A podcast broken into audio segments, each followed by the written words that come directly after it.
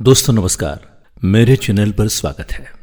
प्रभाकर मोरे के साथ ये कार्यक्रम आपको कैसा लगता है, हमें ज़रूर बताइएगा। कमेंट्स बॉक्स में कमेंट्स लिखिएगा। और हाँ मेरे चैनल को आप सब्सक्राइब करें और इसे शेयर भी करें।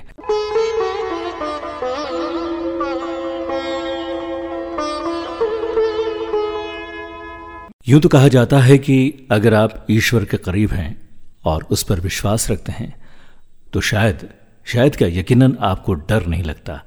जीवन की हर परिस्थिति में आप डटकर सामना करते हैं और डर को दूर भगाते हैं।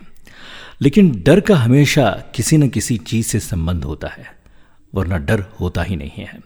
इसलिए हम जो हो गया है, उससे या जो होने वाला है, उससे डरे रहते हैं। इस डर को लाया कौन? क्या डर को लाने वाला विचार ही तो नहीं है, जो इसे लाया है?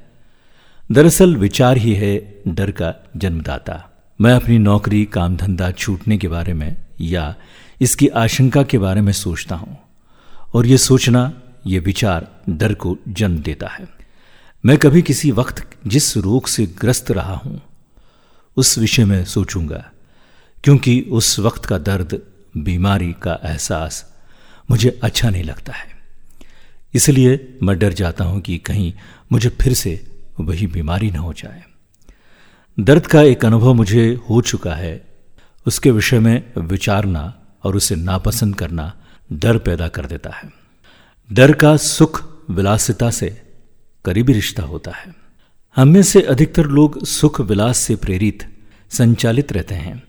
किसी पशु की भांति इंद्रियों के सुख हमारे लिए सर्वोच्च महत्व रखते हैं। ये सुख विचार का ही एक हिस्सा होता है।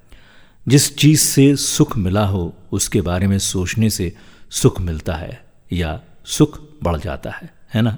क्या आपने इस बात पर ध्यान दिया है कि आपको किसी ऐसा सुख का कोई अनुभव हुआ हो, जैसे किसी सुंदर सूर्यास्त का, और आप उसके बारे में सोचते हैं? उसके बारे में सोचना उस सुख को बढ़ा देता है। ठीक वैसे ही अपनी झेली पीड़ा के बारे में सोचना डर पैदा कर देता है, डरा देता है। इससे सिद्ध होता है कि विचार ही मन में पैदा होने वाले सुख या डर का जनक है। विचार ही सुख की मांग करने और उसकी लगातार चाहत के लिए जिम्मेदार है।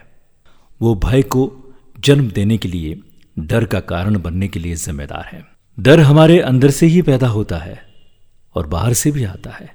ये अतीत से जुड़ा होता है, इसलिए अतीत से विचार के प्रभाव को मुक्त करने के लिए, अतीत को समझा जाना ज़रूरी होता है। ऐसा करने के लिए हम वर्तमान की मदद ले सकते हैं।